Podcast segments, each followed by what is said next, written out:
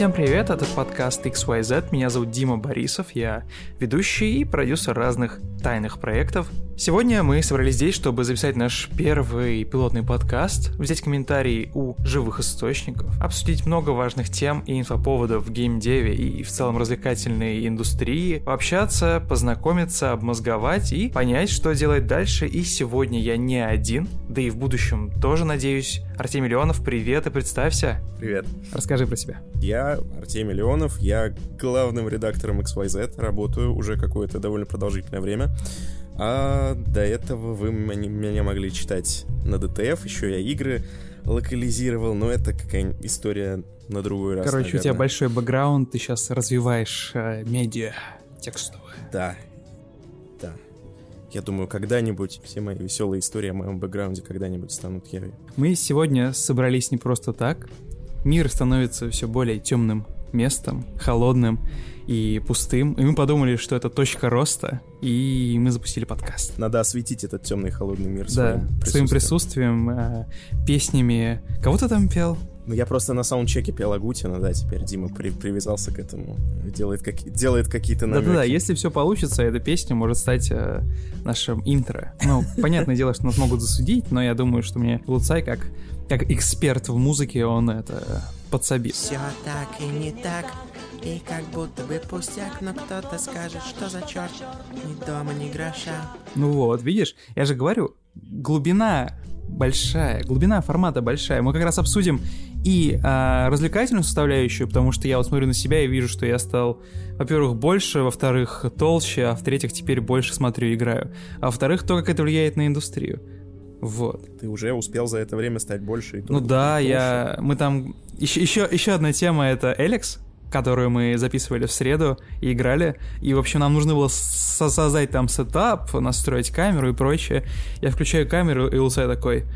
Ну, ты, конечно, поднабрал. Я такой, «М, спасибо, понятно, все. А я-то думал, что я просто кочка. Я слышал, там у Ring Fit Adventures поднялись продажи. Да, но ее, ее и без того было сложно купить, кстати. Ну, потому что я вот как раз искал ее где-то месяц назад и э, не нашел.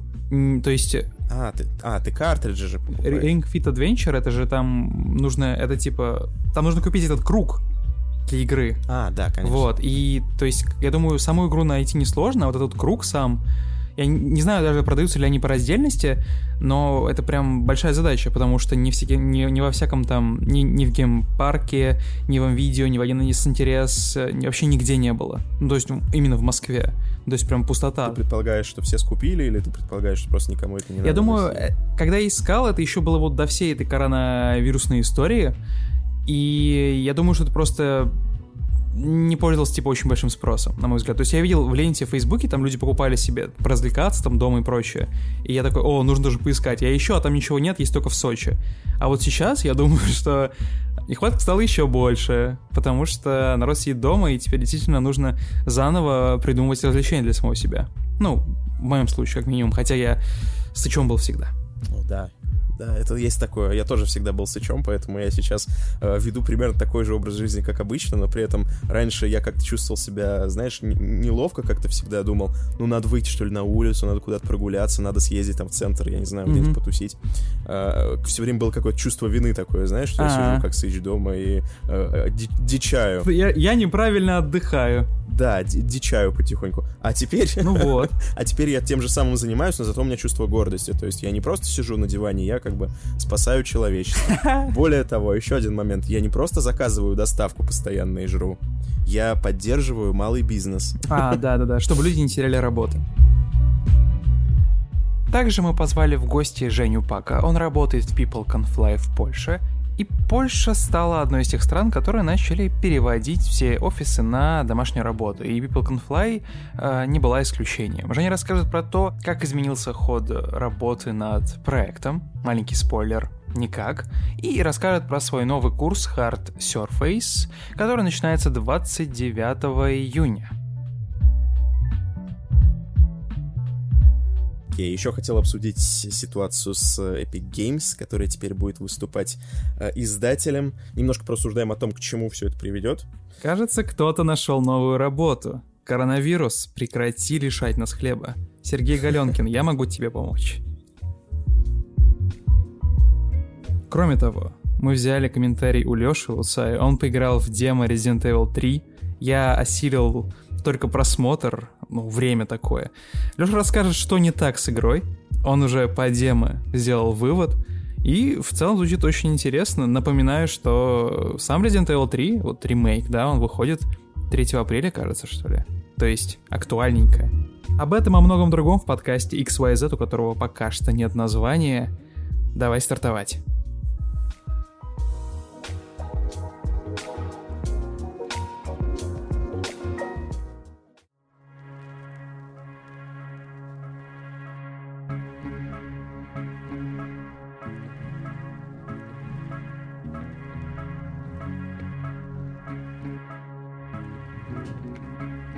А, я слышал, ты один из немногих счастливчиков, которые поиграли в Half-Life. Да. Элекс. Да.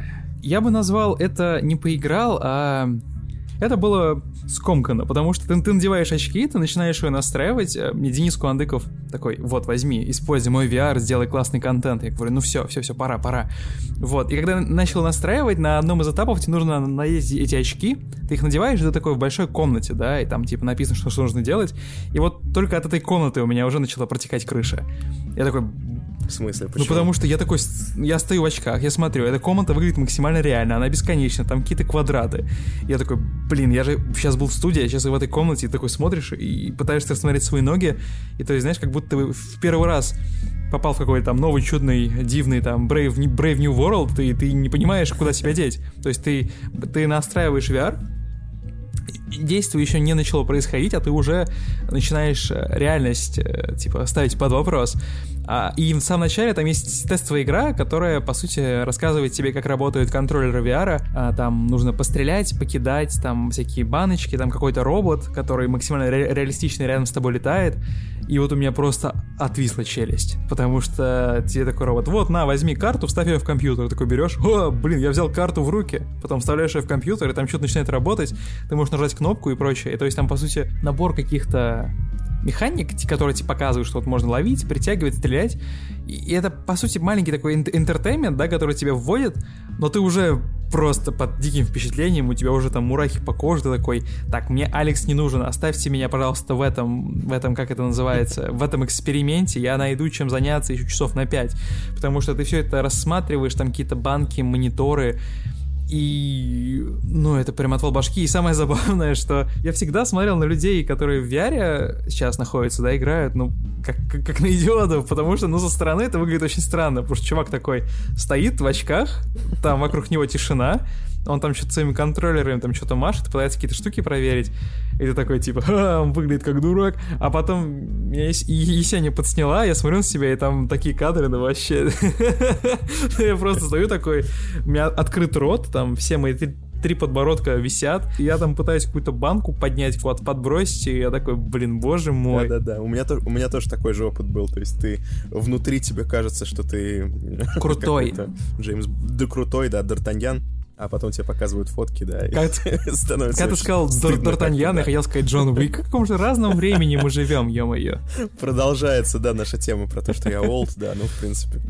Почему нет? Я, мне нравится. Я, в принципе, любитель ретро всякого. Ну, а, я должен сказать, что настройка VR это вообще не челлендж, потому что когда мне, мне Леша позвонил, вот как, как раз на следующий день, когда вышел э, Half-Life, он такой, Димон, у нас же есть все, что, чтобы сделать контент. Я такой, да, правда, но ведь нам нужно все настраивать. Он такой, ну и чё, ты разберешься. И я прям испугался. Как письмо из Хогвартса, только звонок от Да-да-да, то есть, такой сидишь, думаешь, как бы мне поиграть в Эликс, и тут вдруг звонок. Дима, не хочешь поиграть в Ага, Эликс? Обычно это приходит какое-то сообщение, да, а когда звонок, ты такой, ну все, сейчас что-то будет серьезно. И, и- и вы, вы вроде бы договорились там на время и нашли человека, и ты такой, так, теперь нужно понять, как это говно настраивать. И вот знаешь, у меня всегда такое бывает, что когда ты делаешь какую-то вещь первый раз, тебе прям страшно, потому что ты не знаешь, типа, у тебя что-то там не получится и прочее.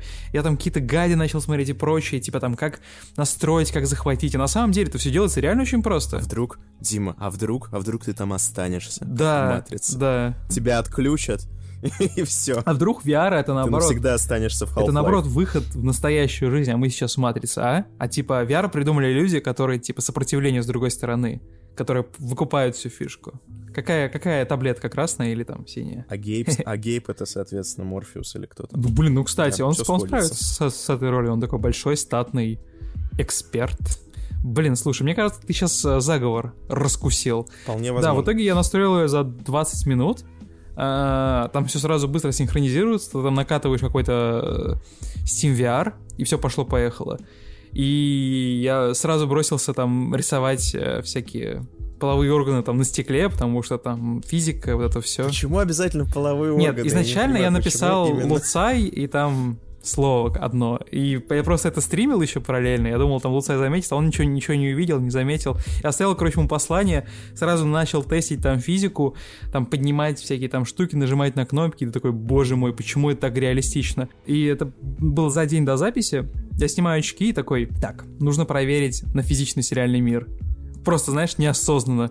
Я там беру какой-то чокопай, там а, съедаю его, эту этикетку сбрасываю вниз, она падает физично, я такой, ого, как, как физично, а потом такой, блин, я же в настоящем мире. И то есть ты, ну то есть это какая, э, вот, это, не знаю, может быть это эффект первого раза, но это прямо реально так накладывается, и ты прям офигеваешь. И ты, и ты пытаешься проверить реальный мир, и ты пытаешься так осторожно делать шаги, и ты начинаешь задавать себе вопрос, а где физика реальной?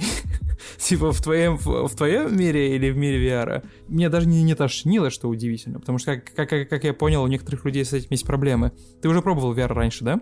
Я пробовал, знаешь что? Я пробовал, ну, помимо всяких там э, PlayStation VR, я пробовал... Я был э, на том, что называется, по-моему, VR-арена. Это когда такое большое помещение, и ты по нему прямо ходишь. То есть там пространство в VR привязано к пространству физическому. А, То есть тебе, выда- тебе выдают какие-то... э, винтовку мне там выдавали, и я просто бегал. я видел такие, кстати.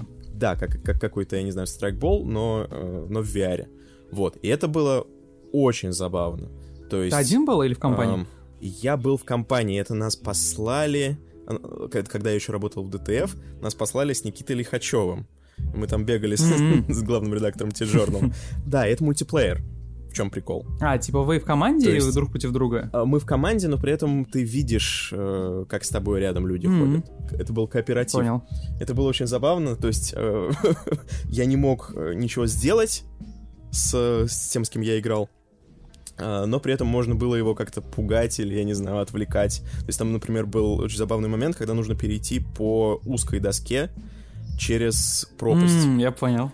А, И вот это был очень интересный experience, потому что действительно э, ощущение реальности очень высокое, потому что ты действительно ходишь, то есть ты действительно как бы взаимодействуешь со всем этим, и у тебя действительно очень э, убедительная иллюзия того, что ты действительно над пропастью стоишь, и нужно было по очереди перейти. Э, И вот я перешел, там еще один парень перешел, и начал переходить э, Никита Лихачев, и это очень забавно со стороны смотрится, потому что человек э, действительно... Старается не упасть. То есть он действительно, действительно ведет себя так, как будто он может упасть, да, при том, что на самом деле, естественно, он упасть не может, но действительно ощущение, что какая-то опасность. И он так переходит еле-еле-еле, и тут мне пришло в голову начать э, по нему стрелять. Такой ты, конечно, классный напарник, Артемий. Я понял все. Да, да, да, да. Да, это было очень забавно. Нет, это очень интересно, потому что ты перед этим развлечением понимаешь, что йоу, VR круто, а ты в моменте погружаешься и забываешь. И то есть, и ты реально начинаешь себя вести вот как в жизни, потому что там, когда вот мы футер записывали уже в среду, там был момент, когда на тебя вылазит там хэдкраб из темного угла, и я прям почти навалил штаны, потому что, во-первых, это было неожиданно, а во-вторых, он реально чувствуется, как будто бы рядом с тобой, ты начинаешь от него пятиться, Да, да, да, у да. тебя да, вот, вот эти контроллеры, ты понимаешь, что там у тебя есть пушка и прочее, но ты прям реально начинаешь от него убегать. Вот, и мы там записывали два или три часа. Я думаю, что ролик уже вышел. Это мой дебют э, на YouTube-канале развлекательный. Вот, и я в процессе начал, знаешь, сильно жалеть, что я в свое время не накопил на компьютер и не, как это сказать, не приобщился прям по хардкору, потому что, ну, это очень круто выглядит. Не приобщился к Да, не, VR. не приобщился к VR, потому что, ну, я знаю, что там есть PlayStation VR и прочее, и там есть Blood and Truth,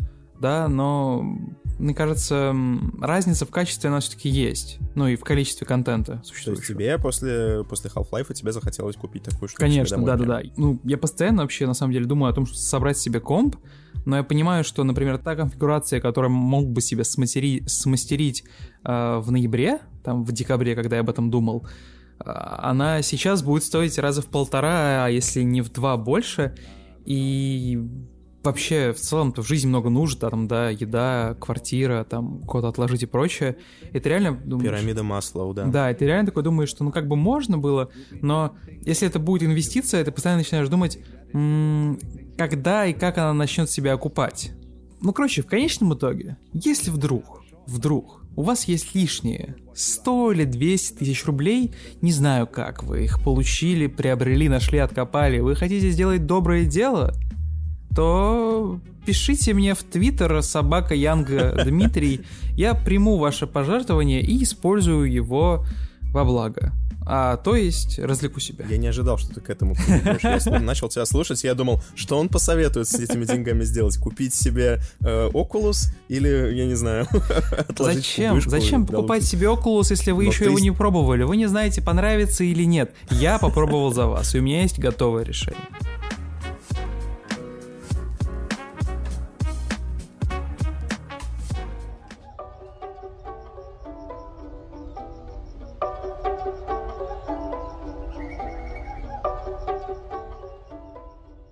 Такая история. Я в самом начале говорил, что коронавирус, ковид и вот эти вот все названия будет сквозной темой выпуска, ну потому что такие вещи отражаются на нашей жизни и меняют в целом, если не все, то очень многое. Мне, мне кажется, коронавирус это сейчас сквозная тема вообще всего. Ты на какой сайт не зайдешь, чему бы он ни был посвящен, я не знаю, музыке, кино, э, чему угодно совершенно отвлеченному, там, политике, я не знаю, науке, чему угодно, там везде будет обязательно про коронавирус, потому что от этого никуда Даже не у нас вообще. в паблике это произошло, постоянно было про, Да. про коронавирус. Это не потому, не потому, что мы там пытаемся, Не потому, что кому-то хочется про это рассказывать, да. а потому что это действительно влияет на все сферы жизни, начиная от того, что там наши любимые или нелюбимые фильмы «Форсаж», «Я про тебя» переносятся там на год или даже больше, заканчивая тем, что большое количество каких-то ивентов, будь это концерты, будь это инди-джемы, будь это там стримфесты и прочее, все э, людные мероприятия, они переносятся, и, ну, это адекватная история. Кстати, вот интересный момент, про который, по-моему, никто не говорит. Эм, кино сейчас снимать нельзя, это очевидно. То есть фильмов в ближайшее время выходить, вероятно, не будет. Ну, там, сериалов и все прочего, к чему мы привыкли. То есть многие э, настроились на то, что они сейчас будут сидеть и смотреть Netflix. Нет, окей, на Netflix. Ха. На Netflix Там много много- сериалов, Там очень мне. много чего можно Да. смотреть, да, но придется смотреть бэклог, то есть не будет выходить что-то нового довольно долго. Э, Ну, с какого-то момента, да, сейчас еще, Мгм. так- сейчас еще такой хвост, то есть что-то будет продолжать выходить, то, что уже снято и в постпродакшене, а нового чего-то выходить через некоторое время не будет. И в связи с этим возникает мысль, игры-то можно делать на удаленке спокойно. Да, но тут есть издержки, ты сам понимаешь.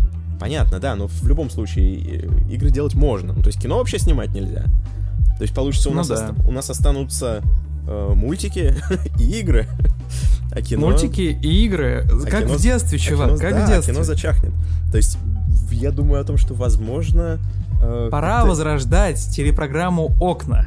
Например. Но, возможно, возможно, игровая индустрия, которая и так начинает уже затмевать, мне кажется, киноиндустрию. Возможно, это- Конитух начинает. Ты чё? Ты видел там какие бюджеты сумасшедшие? Ну да, да. Ну, возможно, Соотношение это- конское. возможно, этот процесс э, еще более быстро пойдет. Ну да. Нет, ну а, вот даже сейчас, да, мы, я вижу как большое количество фильмов, которые я, может быть, не особо ждал. Ну, ладно, кроме там «Тихого места», да, которые перенесли.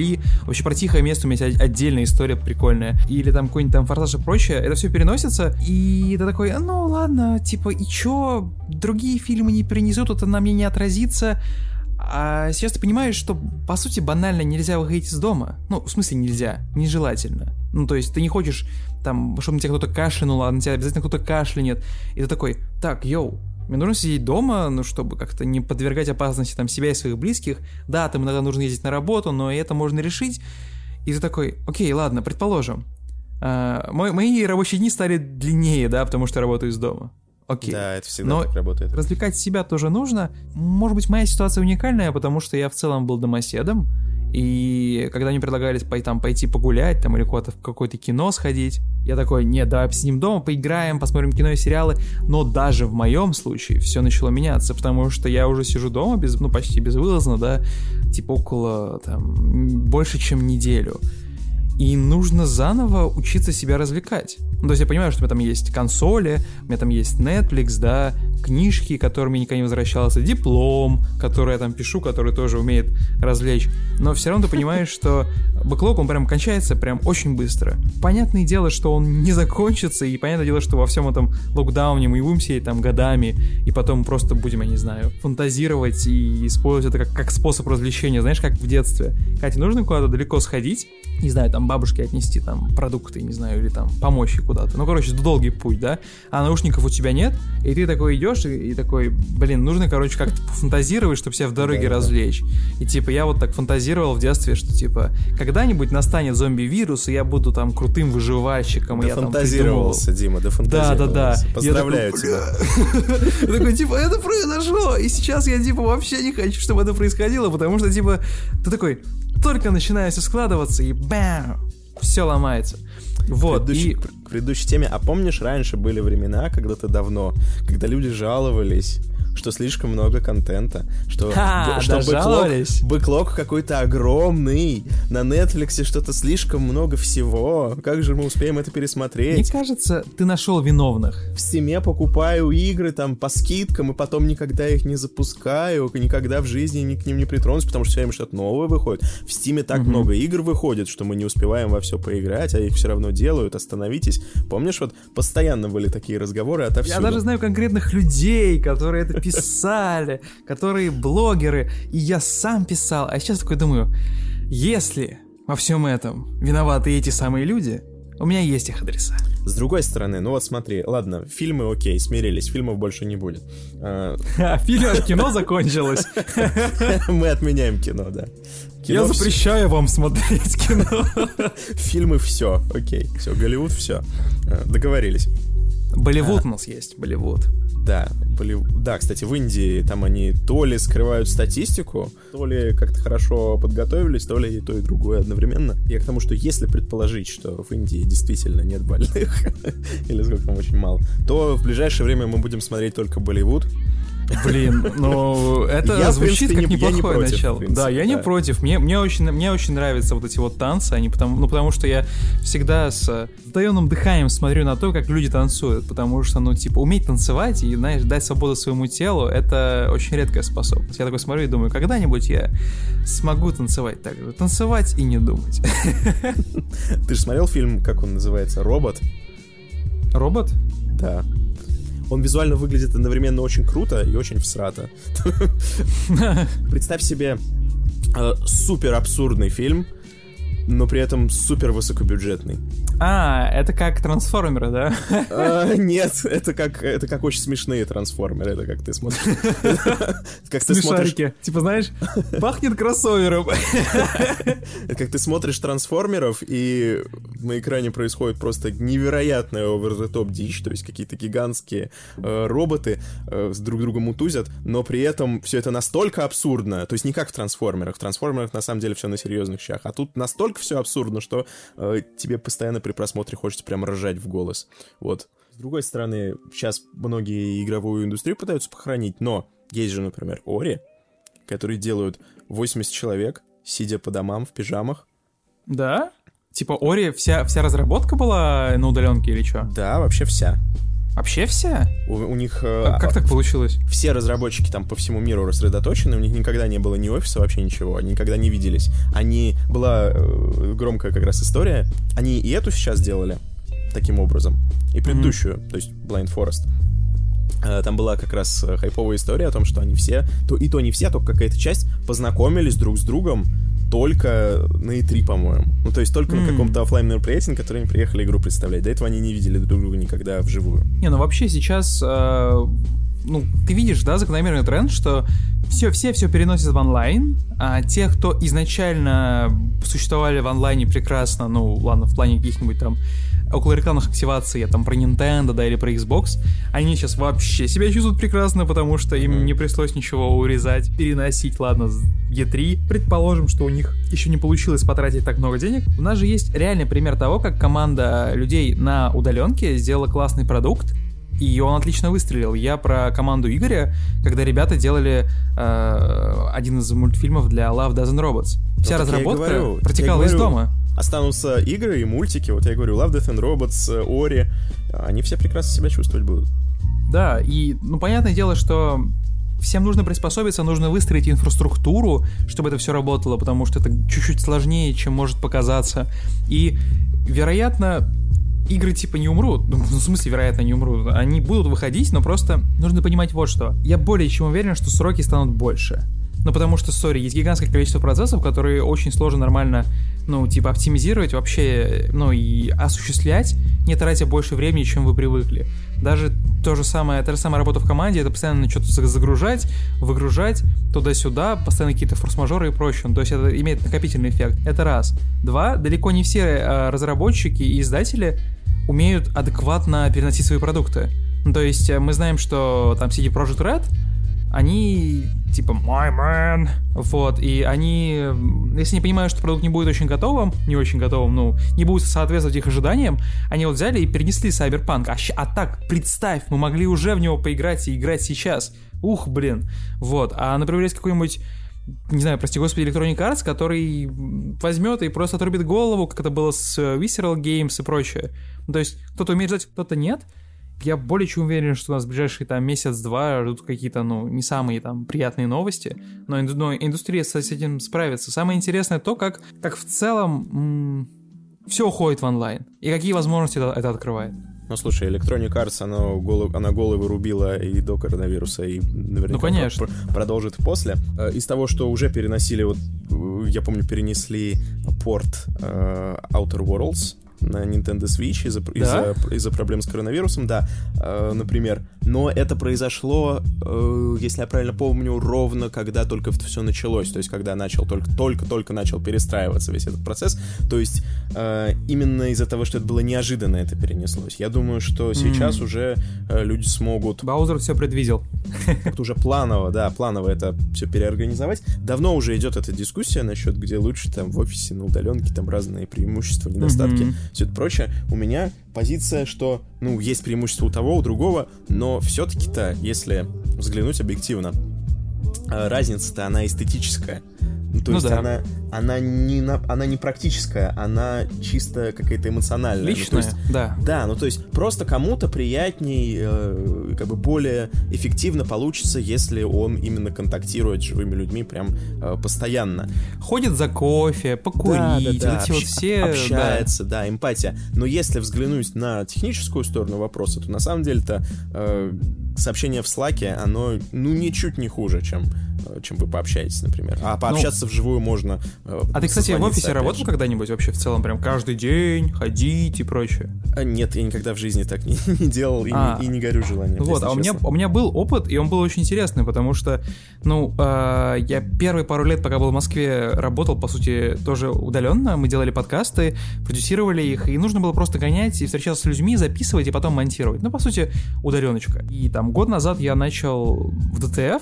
Я очень сильно боялся, потому что опять офис, и что-то будет не то, и вот это вот все. И в итоге вышло классно. Ну, то есть в том плане, что я прям ездил в офис каждый день, там большое количество есть плюшек от этого, вы там продюсеры, вы коммуницируете, вам нужно креативить, постоянно встречаться, что-то обсуждать, нетворкинг там прочее, плюс кого-то ты приглашаешь, он приезжает к тебе в офис, то есть имеет большое количество преимуществ, вот, и ты реально не хочешь задерживаться дома, потому что понимаешь, что, ну, там прям, если ты начинаешь работать, то ты прям входишь во всю эту движуху, и нельзя ни, ни на что А, из- отвлекаться. извини, ну а если отбросить эмоции, ну мог бы ты всю ту же работу из дома выполнять теоретически и созваниваться, Ну да, конечно. созваниваться по конфи- видеоконференции там и в слаке писать? Реально, большая часть общения, даже если вы сидите в офисе, она происходит в Слаке или в Телеграме, потому что вы не хотите Да. друг друга отвлекать лишний раз. Вот, там о том- о том кому-то мешать, издавать звук и прочее. По сути, все эти брейнштормы, все эти обсуждения, питчи, встречи, это все может очень легко ужиться в формате онлайна. Понятное дело, что будет разница, ну, очевидно. Какие-то, может быть, детали размоются, да, то есть, например, после какой-нибудь хорошей встречи ты можешь там с человеком, с которым ты встретился, сходить попить кофе и просто пообщаться, и это будет иметь значение для вашей коммуникации. То есть мы там так в mail ездили, после, после чего мы там походили, погуляли по офису, попили там сок, пообщались за жизнь и прочее. То есть, типа, понятное дело, что эти вот маленькие нетворкинг штучки исчезают, ну и да, очень большое количество какого-то эмоционального аспекта здесь есть, личного, да, да, эстетического да, я... и прочее. Ты знаешь, мне кажется, Но... тут ана- аналогия, я не знаю, вот ты устраиваешь э, ужин, и ты можешь купить себе вино либо в бутылке, либо в пакете. Вот Б- такая, да, такая знаешь, разница. как называется вино в пакете? Тетрапак или ты о чем? Бормотуха. Нет, я имею в виду, что... Типа, знаешь, такой выпил дешевое вино в пакете, такой бормочешь такой, типа, пьяный. Ну да, да, ну не все вино в пакете плохое, и не все вино в бутылке хорошее, в этом проблема. Ну да, но, это эстетически, эстетически создается, когда ты ставишь на стол вино в пакете, создается некая другая атмосфера. Атмосфера бичая. Да, при том, что вино может быть хорошим. Вот мне кажется, так же, так же и с офисом, то есть... Эм, ну, у места есть настроение, мне кажется, определенно. Да-да-да, вот это, это история про настроение, мне кажется, скорее, команда. Когда приезжал домой э, в Тамбов и работал, у меня там есть комната, и она классная, мне в ней очень нравится работать, а когда я пытался работать там из другой комнаты, там из кухни, где много народу, типа, мне это не мешает, но не знаю, на каком-то внутреннем уровне я понимаю, что у нее не, типа не то не располагающее, короче, настроение. Или там, например, куча-куча встреч, а, но там дома, не знаю, какой-нибудь там движ, кто-нибудь, например, хорошо отдыхает, там играет Ведьмака, там или в Stranding, ты такой смотришь и говоришь, блин, мне тоже хочется поотдыхать. Интересно, как вот э, все будут приучивать себя, потому что я, я не уверен, что есть люди, которые прям я против работы из дома, я не смогу приспособиться, теперь меня уволят, я не смогу выжить и прочее. Ну, то есть, ну, мы все-таки в прошлом животные, обучимся и прочее. Интересно будет то, как люди будут от этого отвыкать. То есть, как как индустрия будет выглядеть потом, потому что сейчас большое количество таких, знаешь, попсовеньких корпораций больших, Procter Gamble или mm-hmm. кого-то еще, там всякие там группы, X5, да, продуктовые, они сейчас, yo, коронавирус, это для нас возможность начать рассказывать про то, какие мы классные, всех принимаем на удаленку, теперь развиваемся, теперь это мы типа в digital е. И такой думаешь, блин, yo, тебе должен был произойти конец света, чтобы вы открыли глаза и поняли, что, ну, возможно, возможно, в некоторых э, сферах работа из офиса это ну, все, ну, типа, все, изжил из себя, но это не обязательно, может быть, даже во всех, ну, то есть, хей,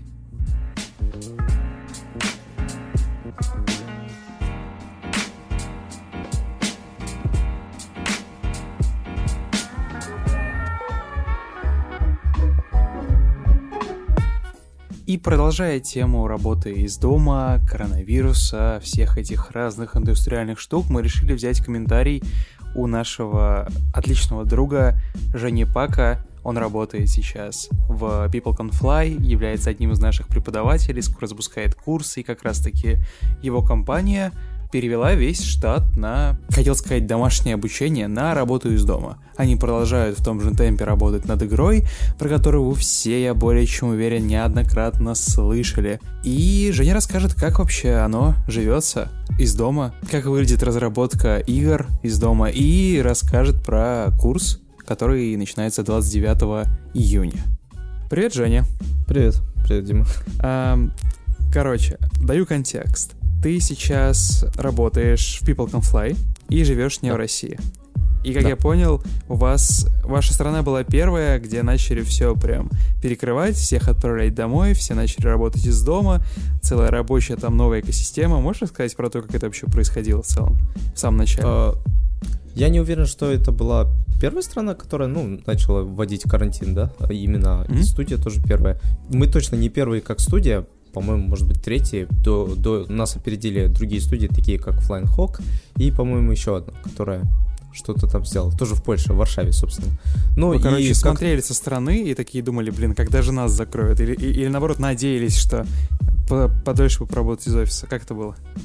Не, ну, на самом деле, мне кажется, что хорошо, что всех довольно рано перекинули на домашний офис, потому что не хочется рисковать, и мы, конечно же, как только слухи пошли, что вот там одна из студий уже как бы на домашний офис перешла, мы тоже думали, что было бы логично нас тоже перевести. Ну, весь People Can Fly. Ага. Ну и, собственно, через недельку где-то э, к нам подошли администраторы, сисадмины, и сказали, спросили, то есть, какие компьютеры у вас, какой интернет, сколько скорость, и нужно было заполнить, собственно, небольшой такой лист.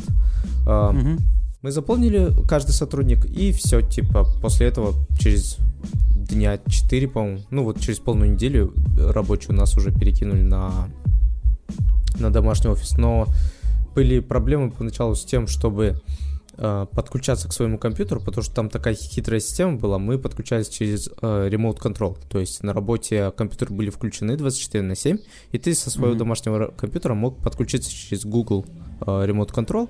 Оно как бы работает на словах, но, конечно же, из, какая бы скорость интернета хорошая ни была бы, э, работать очень сложно, потому что есть все равно задержка. Ну и Мгм. когда все об этом заговорили, через пару-тройку дней нам начали уже высылать компьютеры. То есть, как не высылать, кто-то должен был сам забирать, кому-то там э, коллеги подвозили, у кого машина была.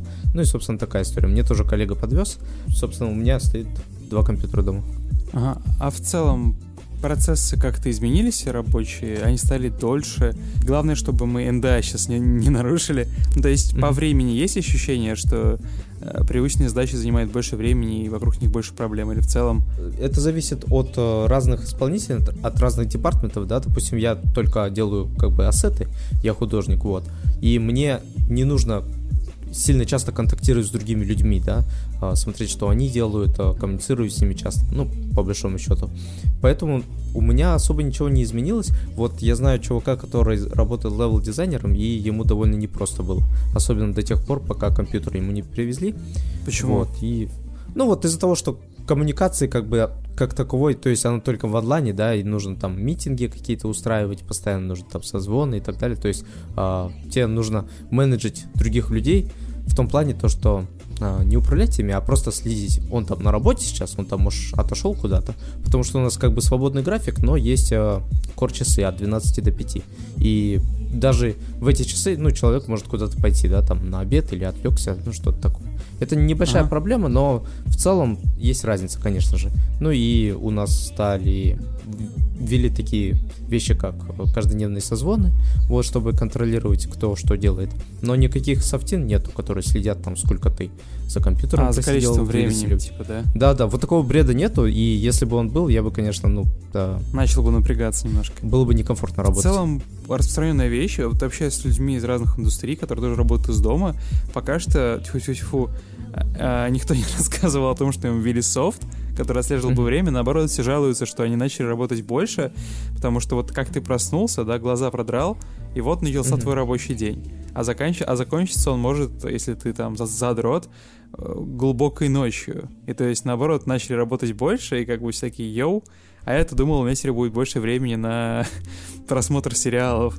Вот. Мгм. И как, вам вообще сообщают, сколько эта история может продлиться, или вы пока что в штатном режиме сидите? Вначале нам сказали, что вся эта заваруха на две недели, но сейчас э, вот недавно, то есть две недели уже, во-первых, прошло, а во-вторых, там приходят письма иногда, нас держат в курсе, какие планы у компании, да, там главный менеджер отписывает, э, что вообще происходит, вот, и в целом мы как бы есть план там и на пару месяцев э, в таком режиме работать, но мне кажется, что компания перешла без особых, ну, на домашний офис без Проблем. особых проблем, да, Мгм. и продуктивность особо не страдает, потому что я смотрю там тоже на эти апдейты по почте, сколько багов пофикшено, как идет проект, и э, никто, ну, не жалуется, нет таких проблем, что вот, типа, мы не А, успеваем. ну то есть, Идем по сути, же разработка, если вдруг обстоятельства потребуют того, чтобы разработка продолжалась и закончилась из дома, то в целом ты думаешь, что в целом никаких проблем и осложнений с этим не будет, и, ну, о каких-то там переносах как бы, ну, короче, все, все работает как надо. Блин, это, это, это очень круто, потому что мы вот как раз а, с Артемием болтали, а, Ле- Леоновым, нашим главным редактором, про вот всю эту историю, и действительно часть команд работает из дома, и даже не говорят о том, что придется что-то переносить и прочее. Например, тот же самый эм, Wisp of the Forest, которая вышла недавно там на, на Xbox, она полностью создавалась э, людьми разрозненными по, по планете, то есть полностью из дома. Ну, то есть ты просто mm-hmm. однажды настраиваешь эту экосистему, и она работает. А вообще в целом ты работал в офисе каждый день, получается. Сами uh-huh. аспект, он не исчез. Общение, он... там, нетворкинга, покурить, выпить там кофе. Да, да, да. Ну, он, он и сейчас, конечно же, то есть э, не с кем пойти чай попить и так далее, но тут зависит от того, какой ты человек, да. Я, по сути, больше ага. интроверт, наверное, и мне легче, наоборот, работать э, из дома. Я до этого пару лет работал на фрилансе, и мне нравилось, что я сам как бы сам по себе, да, мне особо не нужно коммуницировать со многими людьми, чтобы чувствовать себя хорошо. Вот. Но, конечно же, иногда хочется поболтать с кем-то, но, как сказать, мне достаточно просто написать кому-то, получить ответ, и этого будет, ну, более чем мне хватать. А, такой ты прагматичный, я понял. Ну да, да. То есть просто еще такая суть, что вот есть, я, допустим, э, живу, как сказать, от э, этого офиса, который сейчас закрыли, где-то в 10 минутах ходьбы. Вот. Я на велосипеде вообще за 3 минуты доезжаю. Но есть ребята, которые там на дорогу тратят и час, да, они там ага. на окраине живут. Вот. И тут как бы, мне кажется, все равно многие увидят плюсы в того, того, что мы работаем из дома. Потому что если ты работаешь, э, если ты живешь далеко, и тебе нужно тратить на дорогу час, в одну сторону, а потом обратно ну, да. часто ты экономишь два часа. Это много времени. Ну, это, это же круто. Угу. Ну да, конечно. Это как возможность чуть больше времени посвящать себе или чуть-чуть угу. больше времени посвящать своей работе. Тут как бы кому да, как. Да, Или так, да. Все те, кто следят за новостями в нашей группе ВКонтакте или смотрят видео на Ютубе, в курсе, что мы начали анонсирование нового курса Hard Surface, и ты занимался его разработкой – Можешь про него побольше рассказать? Что будешь делать? Чем заниматься? Что рассказывать? Что будем изучать? Пожалуйста. А, ну, собственно, да, идея курса была уже давно, и это на самом деле второй уже курс, потому что первый был, просто назывался там тоже Hard Surface как-то там, вот, и там я использовал другие программы, и он был весь в, в онлайне, в том плане, то, что стримами шел, вот. А, мы собирались со студентами в, в одно время и так далее. И спустя где-то, наверное, прошло уже месяцев 8, почти год, может быть, даже прошел. Я подумал, что было бы неплохо сделать вторую часть. Мне кажется, что я довольно много чего узнал и хотел поделиться этой информацией.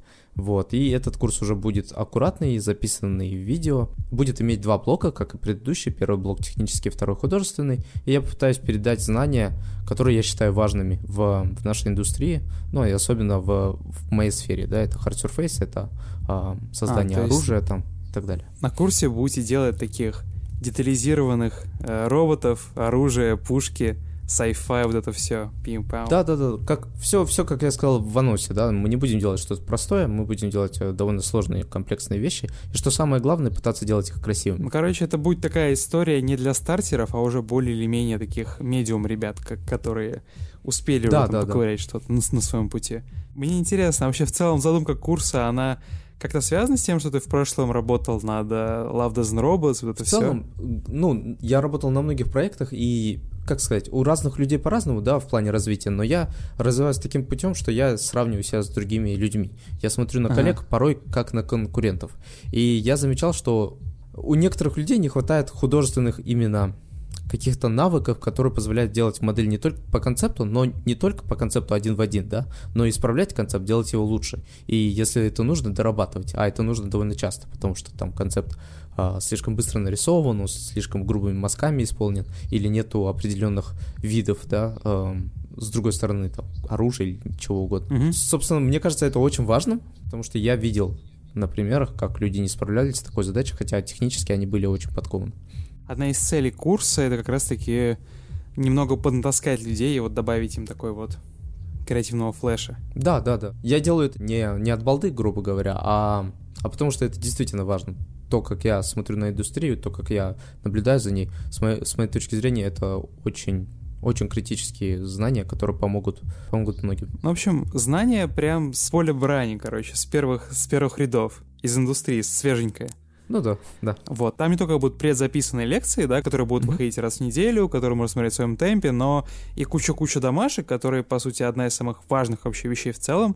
Ты их будешь проверять, фидбэчить, ну и, короче, вы будете делать так, чтобы прогресс не стоял на месте, чтобы все, все шло, шло, шло, шло, шло, фидбэк, запись, посмотрел, подспросил, зашел в Дискорд, там подспросил у ребят, у коллег, которые тоже обучаются, у тебя там по возможности, в общем, будет жизнь бить ключом. Да, да, конечно. Ну и помимо всего этого а, будут стримы вживую, когда я их буду проводить, мы будем делать какие-то демки, да, небольшие. Конкретно сейчас я нашел уже четверых четверых ребят, которые хотели бы тоже поделиться знаниями. Нет, это не помощники, это вот полноценные, не то чтобы соавторы, но они выпустят каждый по лекции а, А, довольно емкой, э, как бы мастер-класс, да, дополнительный.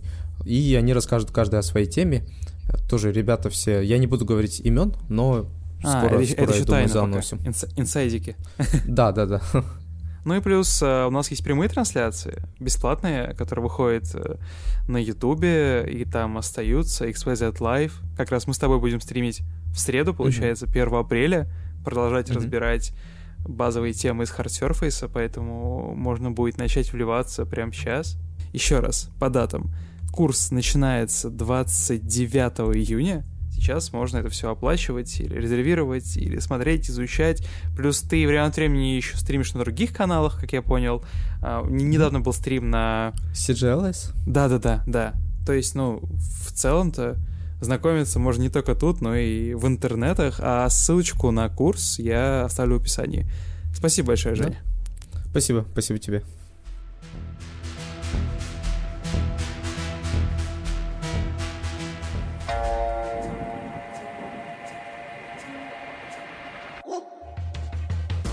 Если про бренды уже заговорили, как тебе история потрясающая про GameStop? А, забавная история. А, за два или три дня, может быть, неделю до вот этой новости про, Game, про GameStop вышла новость про то, что Реджи, а, бывший директор Nintendo of America, а, решил вернуться в игровую индустрию. Типа все такие, что? А он такой, yo, теперь я буду с GameStop а, развивать развивать ритейл, теперь мы будем придумывать новые штуки. Там а, анонсировали еще двух чуваков, которые работали в смежных ритейл-индустриях директорами.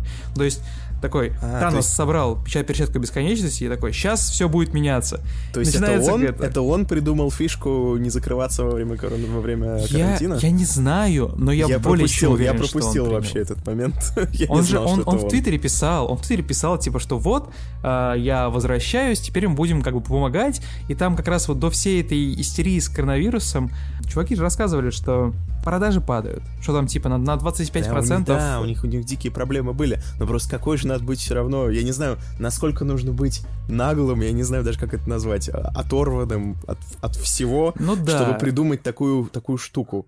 Заявить, что, э, видите ли, э, магазин ритейла компьютерных игр — это а, как, как это по-русски-то? Essential бизнес. Короче, не- необходимый для выживания бизнес. Ну слушай, я вот в этом решении чувствую такой небольшой такой старческий налет Реджи, потому что, ну, я следил за ним прям. То есть я видел, какие... Все видели, вся индустрия видела то, что делает Nintendo, как она себя ведет, какой у нее tone of voice. И, блин, Слушай, ну, тут не примером тут, не- тут дело не в tone of voice. Tone of voice у тебя может быть какой угодно. А тут ты просто тебе предписывают закрыть магазин, а ты говоришь, нет, я не буду его закрывать, потому что это необходимый для выживания, для выживания человечества магазин, и при этом даешь сотрудникам инструкцию, если придут полицейские вас э, закрывать, типа, выгоняйте полицейских и не подчиняйтесь им их приказам. А, там даже Это- инструкция была? Да, они раздали сотрудникам инструкцию, чтобы они выгоняли полицейских. э, Было и бы забавно, если бы они раздали со сотрудникам пушки и такие типа, если придут копы, стреляйте из них с дробовика. Не, ну я понимаю, что, конечно, это означает, что компания в отчаянии немножечко, потому что все-таки Ну, конечно, они, такие вы- они просто так бы увидели не появились. точку роста в этом, и ты такой, типа, ну, чуваки, ну, типа, нельзя, нельзя было сделать это поэлегантней. Я более чем уверен, что вот этот вот ну- новый board of directors, да, он повлиял на вот это вот решение. Я знаю, что Реджи в целом, он очень приятный такой медийный чувачок, да, но он умеет иногда вот прям перегнуть. И то есть очень странно. Я вот сейчас я смотрю там на, на Disgusting там новости всякие прикольные. Вчера увидел новость про то, как стриптиз-клуб открыл доставку. Доставку типа еды, и ее доставляют стриптизерши. То есть они создали новый рынок. внутри существующей экосистемы стриптиз-клубов, их не посещают, да, это все запрещено и прочее. Чувак создал приложение Boobers Eat, вот. И э, кухня работает в его стриптиз-клубе, которая обслуживала клиентов. Они готовят еду. Стриптизерши, которые там работали, они не потеряли работу, да, они же все ведь, по сути, ну, фрилансеры. То есть у них нету никаких там на нормальные налоговые там штуки и прочее. То есть, по сути, они девочек наняли, чтобы mm-hmm. они доставляли продукты, чтобы а, и они как раз там все в своих этих костюмах, там, декольте и прочее, там они все, ну, без, ну как, в своем, в своем промоушенге они такие, закажите у нас еду, и наши модели, там, с Топлес приедут и привезут вам ее. И, по сути, это так работает. То есть они создали новый бизнес, необычный, да, в России бы это не сработало, понятное дело, но это умный выход из ситуации. Чувак такой, хоп, перестроил экосистему. Чуваки, которые стояли там около дверей, вот эти вот бодигарды, да, большие, они тоже не потеряли работу. Они теперь охраняют дам, они их там развозят, они разводят, привозят продукты. Ну, то есть, вот хопа, такой кувырок и переделал бизнес, и он работает. И все, все заказывают себе домой, получаете. Девочки ездят, получаете. И, типа, там, там какая-то забавная вообще история, типа, а, там у них тарифные планы, то есть может приехать одна девочка, и там, ну, ты платишь за еду, и там за доставку, да, какой-то там процент. Типа, если приезжают, и, по, по сути, за доставку дама, которая доставила, и охранник, они, типа, делят между, между собой. Ну, то есть это способ их заработка, то же самое, помимо, ну, какого, какого-то там фи. И это все держится на уровне, вот, как сказать, минимального, ну, мрота, да, обычного. И это прикольно. Ну, понятное дело, что гейм там стоп и вот это вот все, это, конечно, странно, но прикинь, доставка игр на дом. Ты такой заходишь, как в Яндекс Славку, такой Getz, открыл, там скидочка на, не знаю, Bloodborne. Ты такой, о, давно мечтал. Положил его, что-то еще положил, заказал, тебе привезли, чувак там, не знаю, в костюме э, мастера Чифа, и ты такой, о ну все. Типа, вот теперь у меня игровое настроение. Вот это было бы круто. Но ты, ты сразу понимаешь, что это что-то там перестраивать, что-то налаживать, стоит деньги. Зачем это делать, если можно просто заставить людей работать? Им же нужна работа? Нужна нам ввели карантин, и чего? За, за, зачем брать и делать людям оплачиваемые выходные? Пускай работают. Я, я, я на самом деле даже удивился, что такое может происходить не только в России.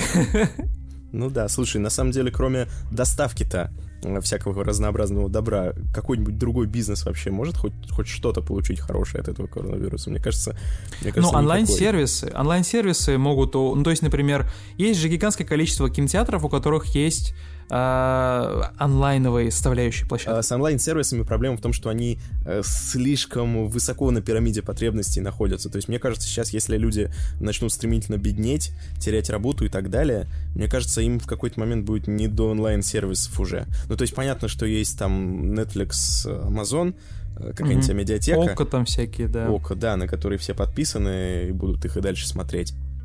Uh, но я не думаю, что какие-то прям онлайн-сервисы, которые что-то продают э, за большие деньги, там курсы какие-нибудь, например, да? Я не mm-hmm. про XYZ, я, я, я про абстрактные курсы, например. Я сомневаюсь, что у людей сейчас будет очень много свободных денег, чтобы тратить их на какие-то онлайн-развлечения. Ну да, сейчас ты думаешь про выживание, наверное. Ну, то есть, как бы это громко не звучало, ты действительно начинаешь просто взвешивать. Так, а насколько большая вероятность, что я потеряю работу, или там, что бизнес, где я работаю, он обанкротится или начнет резать косты. Реально начинаешь откладывать, там, считать, какая будет аренда и прочее, прочее. И прям реально начинаешь, именно, знаешь, чувствовать себя в опасности своего рода.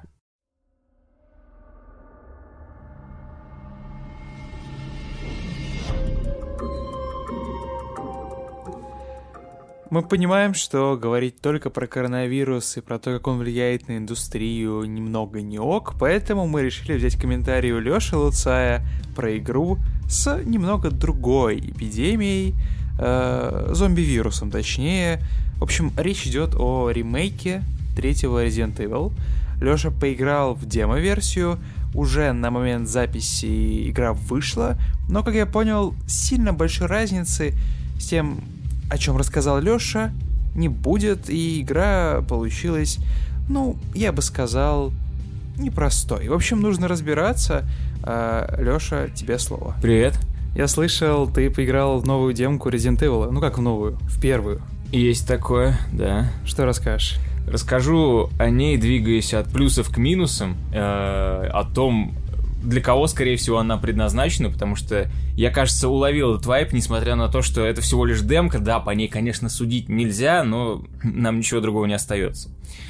Короче, во-первых, это дофига ностальгическая штука, даже в сравнении со второй частью, потому что там огромное количество всяких отсылок. Ты можешь рассмотреть там детали окружения, всякие плакаты, отсылочки к Топ Гану, к фильму, к Мегамену, Ого. Терминатору. Да, там очень-очень много деталей.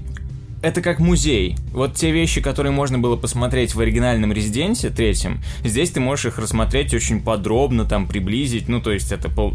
трехмерный мир для тех, э, кто в своем э, прошлом играл в ту игру и воспринимал все это через А ты текст. играл, да, Да, в третью да, часть? Да, причем я играл еще в 2000-х, э, в третью на ПК, во вторую на плойке. О. Вот, да, первое мое знакомство было. И ты все это воспринимал тогда через текст, сейчас можешь э, рассмотреть, и как бы для тех, кто э, то время застал, это супер ностальгическая рабочая штука, причем просто охренительно решенная с точки зрения там визуальной, технической части. Игра безумно красивая, э, в плане там освещения, каких-то анимаций лиц, это вот примерно, на мой вкус, на мой взгляд, это уровень Red Dead Redemption 2. Может быть, даже в чем-то получше. Ну, То есть игруха технологичная. Ого, нормально ты замахнулся. Да, ну то есть, правда, сразу бросается в глаза разрыв между второй, вторым ремейком и третьим. То есть, блин, за, за, год, за год они сильно все прокачали. Можешь более подробно рассказать? Ну, я по технологической-то части не могу проконсультировать. Просто, во-первых, улучшились сильные анимации, сама игра стала четче, освещение, всякие как бы эффектики, тоже с ними какая-то более утонченная работа стала. Э, волосы, вот эти все детали, мелочи, они прям там двигаются и прочее. То есть, прям, прям как живые, ну, кайфно. И, ну, Джилл, красотка, конечно. Это все-таки не главное, когда мы говорим об игре, потому что другая вот вещь, которая мне в глаза бросилась, она, наверное, не такая радужная. Несмотря на то, что вы можете поизучать и кайфануть, если вы ст- старикан, 30-летний почти. Да, это, это для вас. Но я вот задумался, а подходит ли эта игра для аудитории помоложе? Потому что второй ремейк, он делался для того, чтобы объединить и ту аудиторию, и эту, старых и молодых. Как бы взять старые эм, принципы геймплея, запихнуть их в новую технологичную оболочку с видом от третьего лица, с этими всеми делами, с физоном. И, пожалуйста. И народу зашло. Это одна из лучших э, игр прошлого года. Даже никто не хотел скидывать, ну, никто не хотел скидывать с счетов, то, что это ремейк там и прочее. То есть вс- всем зашло, все признали, почти единогласно. И я с этим согласен. Но вот с третьей частью, А я не прошел ее. Все еще. ну, Дим, давай. Ну ты, ты, ты, ты зашло. янг, ты молодой, у тебя еще все Янг. впереди. У тебя еще впереди. Э, И я бы, наверное, не рекомендовал начинать с демки, потому что у тебя может э, от- от- отвращение какое-нибудь случиться. Лучше ее не пробуй. Не пробуй, вот почему. Вообще, геймплейное ядро игры осталось точно таким же. То есть это медленные такие достаточно размеренные проходки, неторопливый бег, стрельба с качанием, то есть во втором резиденте они сделали эту фишку, да, не- ну не совсем, тут сейчас расскажу, в, ч- в чем есть нюанс, вот тут начинается с коридорчиками проблема. Ядро ремейка второго резидента, по крайней мере шутерное в том, что ты стреляешь, э, зомбак раскачивается, у тебя мало патронов, тебе нужно поймать вот это ка- качельное качельный момент, в который выстрелить, чтобы точно ему в башку попасть. Плюс там есть элемент такого рандома. Ты должен обязательно стрелять в голову, но не всегда зомби погибает с какого-то определенного количества выстрелов. Иногда они Я, сгибаются. кстати, видел видосики, я как раз, я скачал ее на Xbox, но сегодня лежу такой и думаю, так, мне бы поиграть или посмотреть? Мне кажется, я сейчас нахожусь в том периоде жизни, когда посмотреть более прикольно, чем поиграть.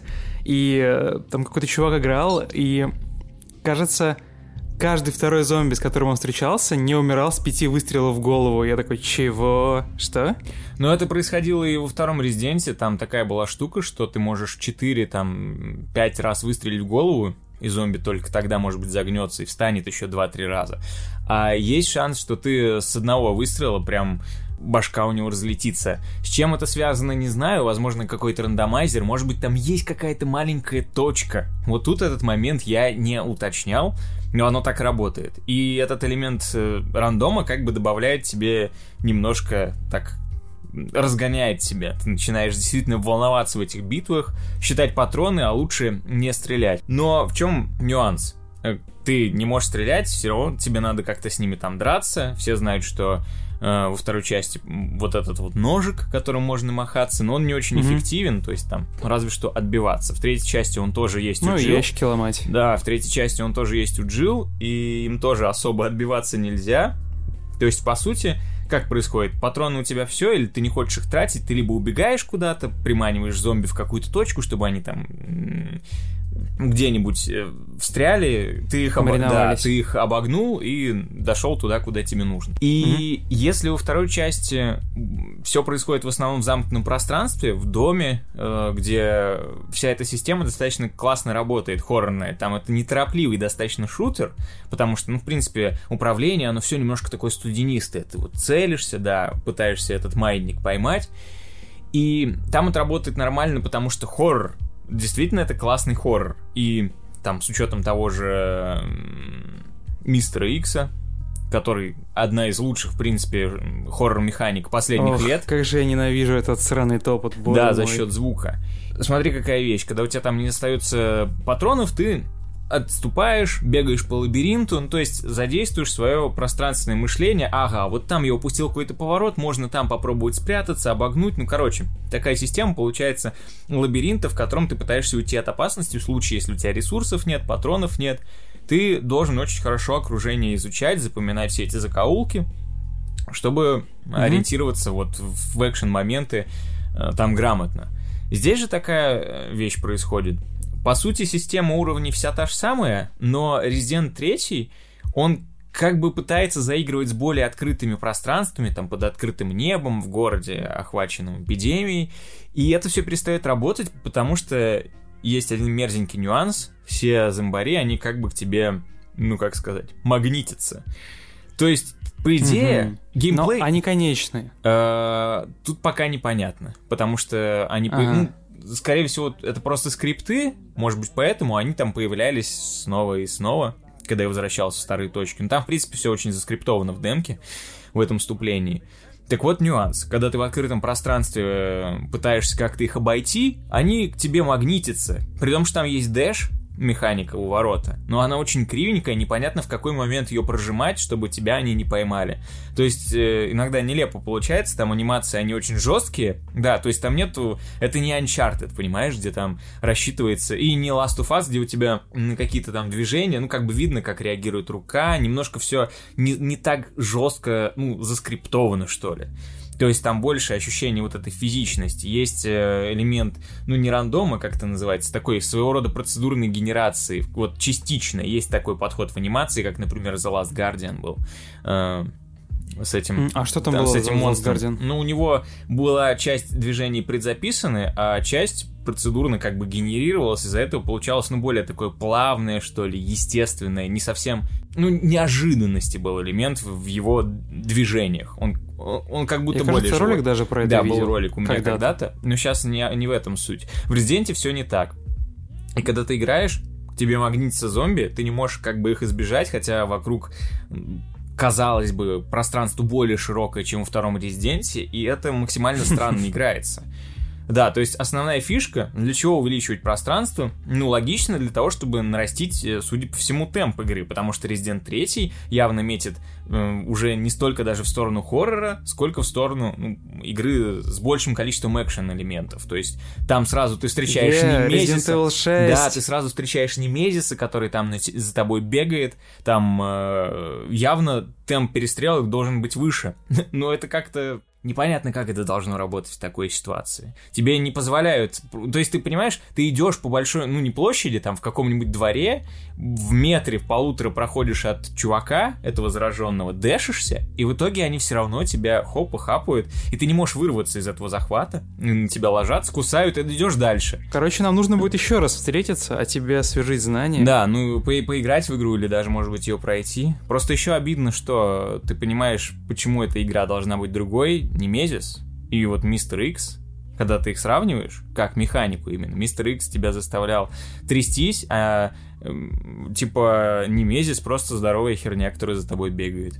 И она, М, он думаешь, быстрее. он не, не особо до- дотягивает, Да, да? фишка была Мистера Икса в том, что, ну, опять же, более хоррорный ремейк второй части, он идет за тобой постоянно. Идет, идет, идет, ты слышишь, он не очень быстро уйдет, от него можно убежать, но вот это нервирует. Просто что ты знаешь, ну, он рядом.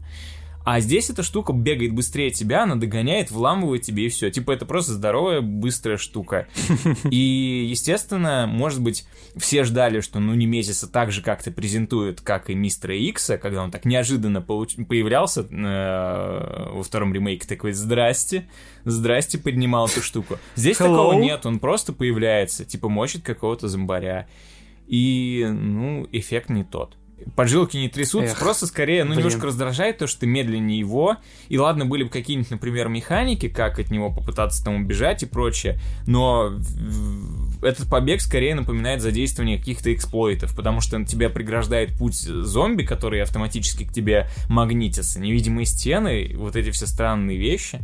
Но при этом есть все-таки намек на некоторые поумневшие головоломки. Он есть. Он есть местами. Не, не буду там раскрывать, например, ну, с магазином игрушек. Э, Есть там, если вы в окно заглянете, отс- отсылка к старой головоломке из оригинала. Вот, но в целом... Ну, короче, такой неоднозначный спектакль получился. Слушай, а мне вот интересно, а ведь перед выходом ремейка второй части тоже была демка, кажется, да? Там, кажется, One Life демка, когда ты можешь пройти ее, 30 минут.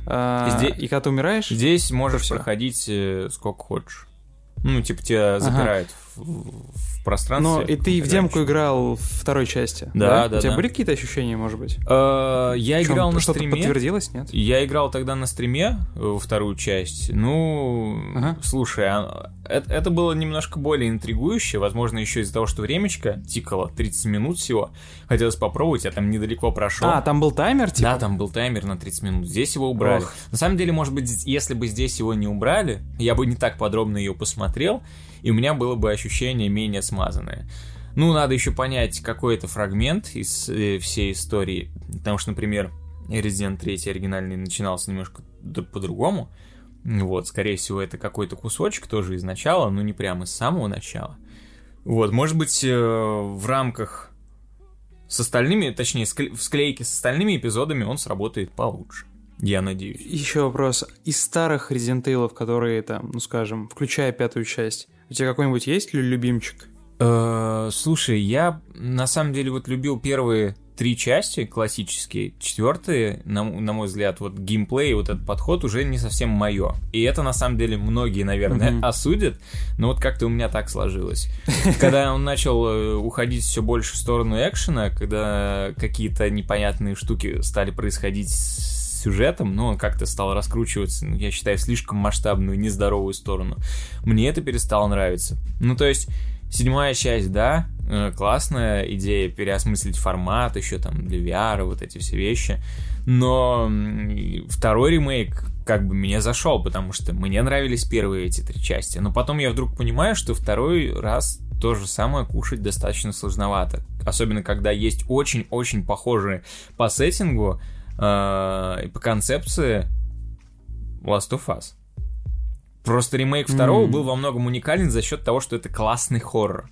Это не очень классный экшен, но он работал все равно. Он работал на хоррор, а старые алдовые головоломки придавали ему обаяние.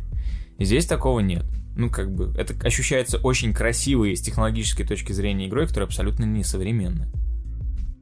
Мгм. Понятно. Ну, будем разбираться. Да.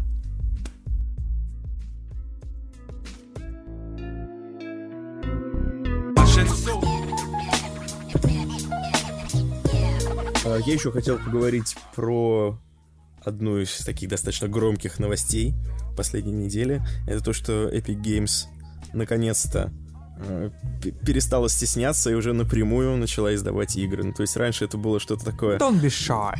Да-да-да, раньше было что-то такое немножко странное, потому что, мне кажется, все это воспринимали так, как будто Epic Games издает игры, которые выходят у них эксклюзивами. Ну, Мгм. ты- А они ты просто понимаешь? полочку выделяли. Да, ну ты понимаешь, наверное, о чем я говорю, да? То есть, когда... Мгм. э, ну, та же, та же Control, когда выходила, да, только в Epic Games Story, было какое-то ощущение, что ее издает Epic Games, я не Ну, знаю. она промоутила ее везде, там, на своих Да, да, мощностях. Типа, вот, Да. посмотрите, вот теперь вы можете поиграть только у нас. Все такие, «М, спасибо за рекламную кампанию. мгм». Да-да-да. Ну вот, а теперь они выходят из сумрака, и теперь они будут издавать э, чужие игры, и уже подписали соответственно, Remedy, а, создателей Inside Limbo, и еще они подписали студию, которой Фумито Уэда э, руководит, который а, Shadow of the Colossus, Last Guardian и так А, далее. ого.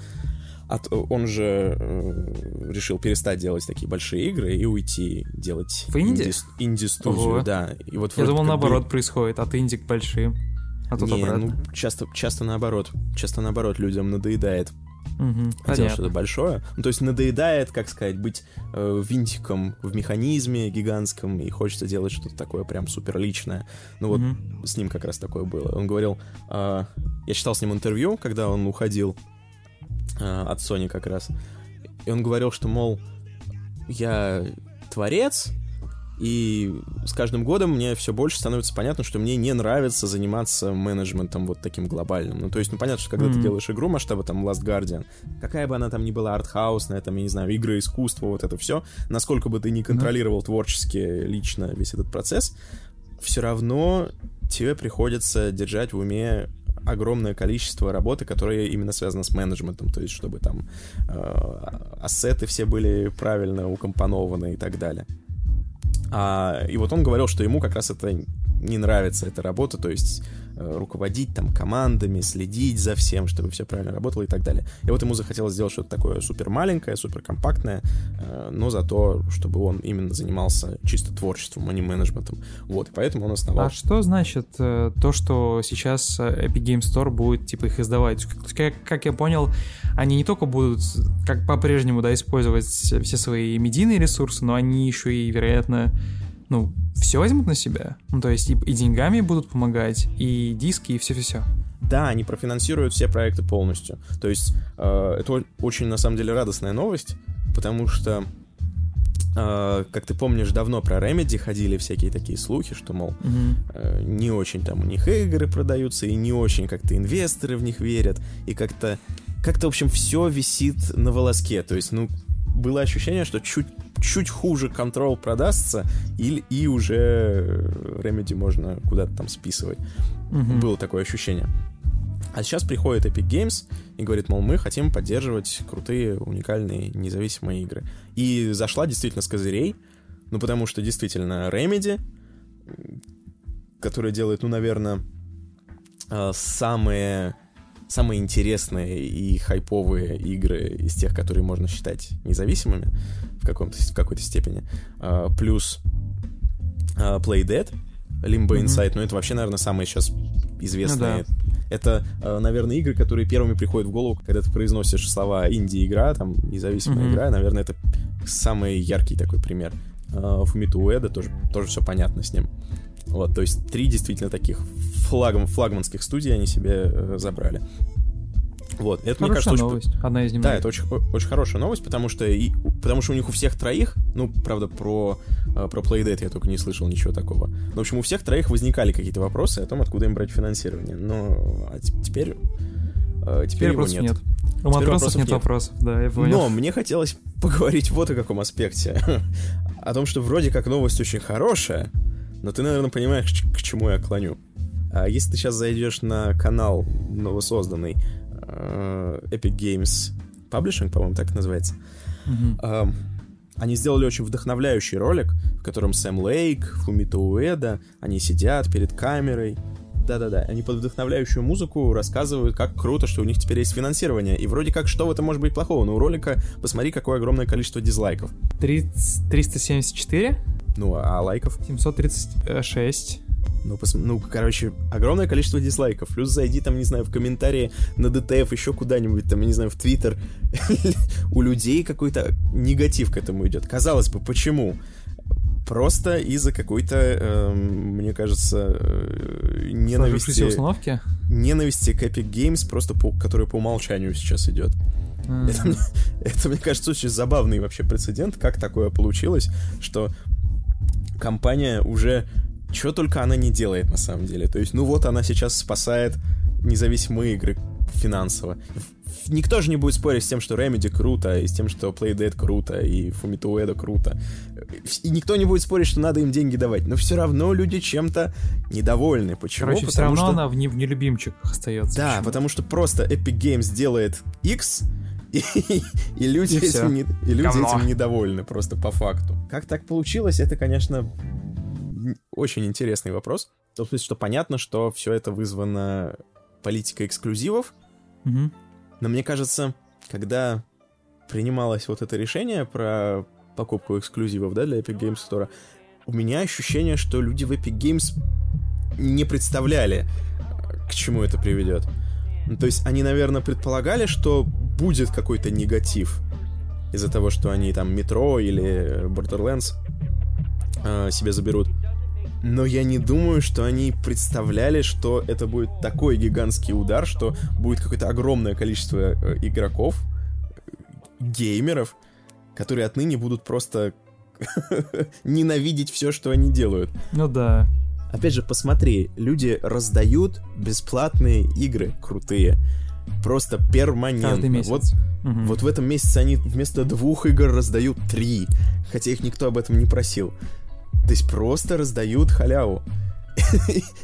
И, все равно, ну, и, все равно что-то не так. Они раздают халяву, они выдают гигантские гранты, они поддерживают вот разработчиков всячески.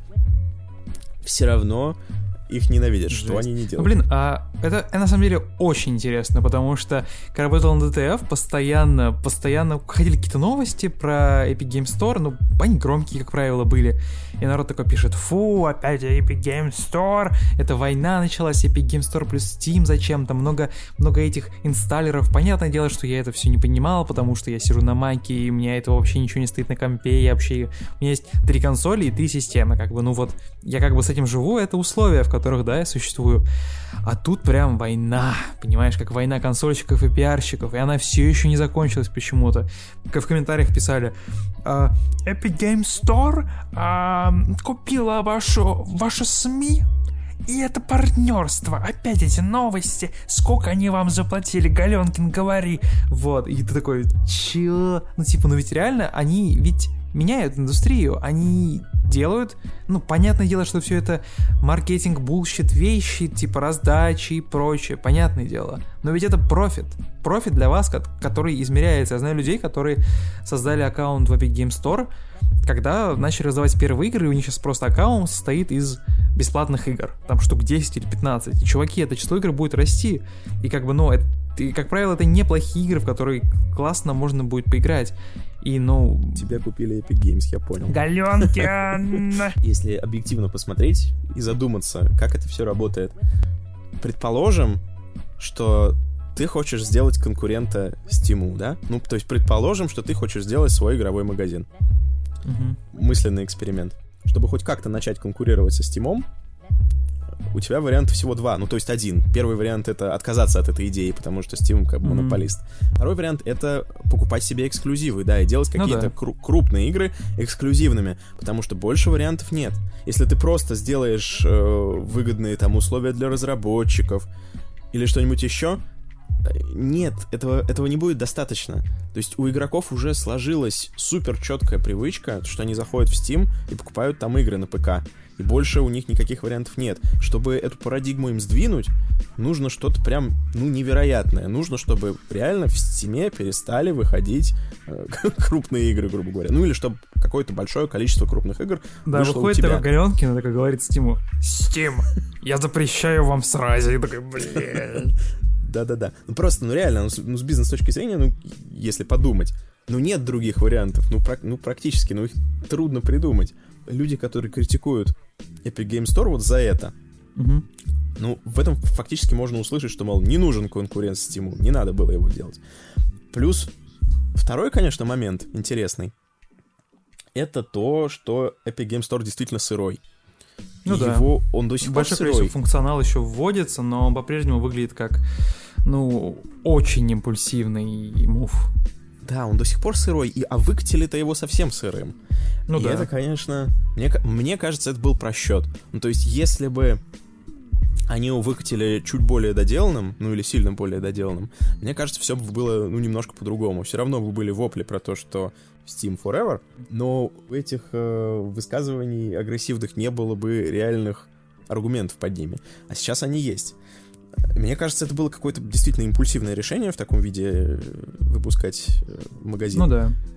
Что это могло быть как-то связано с страхом перед тем, что Fortnite в какой-то момент перестанет э, нести, золо- быть нести- золотой лошадкой, нести да. золотые яйца, да. Потому что, ну, скорее всего, Так это и произ- перестало же почти. ну, скорее всего, это произойдет в какой-то момент. Нет, ну он несет до сих пор в каком-то виде. Но просто магазин-то был выпущен как раз именно на пике.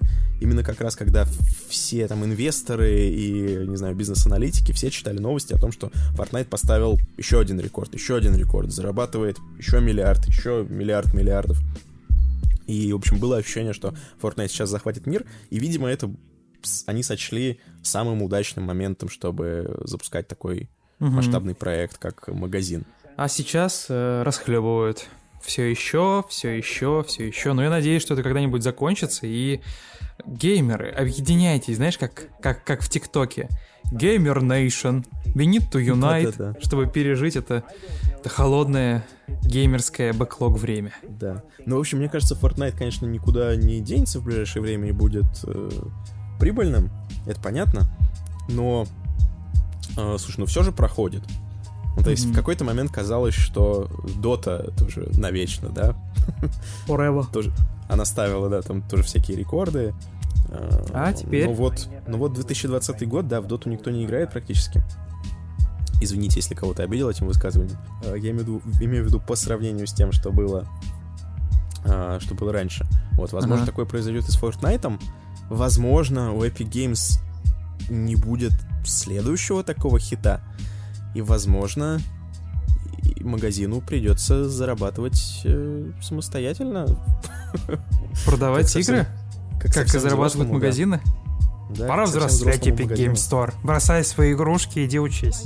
Будем следить за ситуацией. Нам, как домоседам, больше ничего не остается. Что нам еще делать, да, как не следить за ситуацией?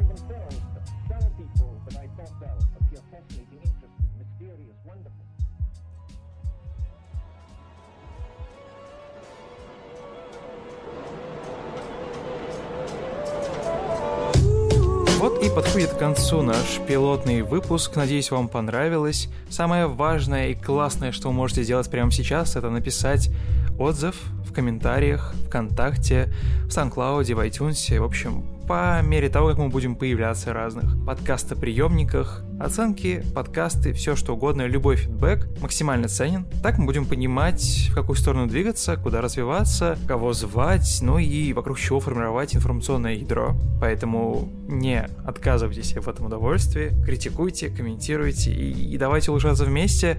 Сегодня со мной был Артем Миллионов, мой напарник, коллега, приятель, друг. Надеюсь, продолжим улучшаться и работать вместе. Еще раз напоминаю, что нас можно слушать ВКонтакте, в iTunes, в SoundCloud, в Кастбоксе, в Подстере, в Яндекс Музыке. И вы можете брать наш RSS Feed, встраивать его в ваш подкастоприемник и слушать нас там, где вам удобно. Все ради комфорта, верно? Еще раз всем спасибо и увидимся на следующей неделе. Пока-пока. Да, всем пока.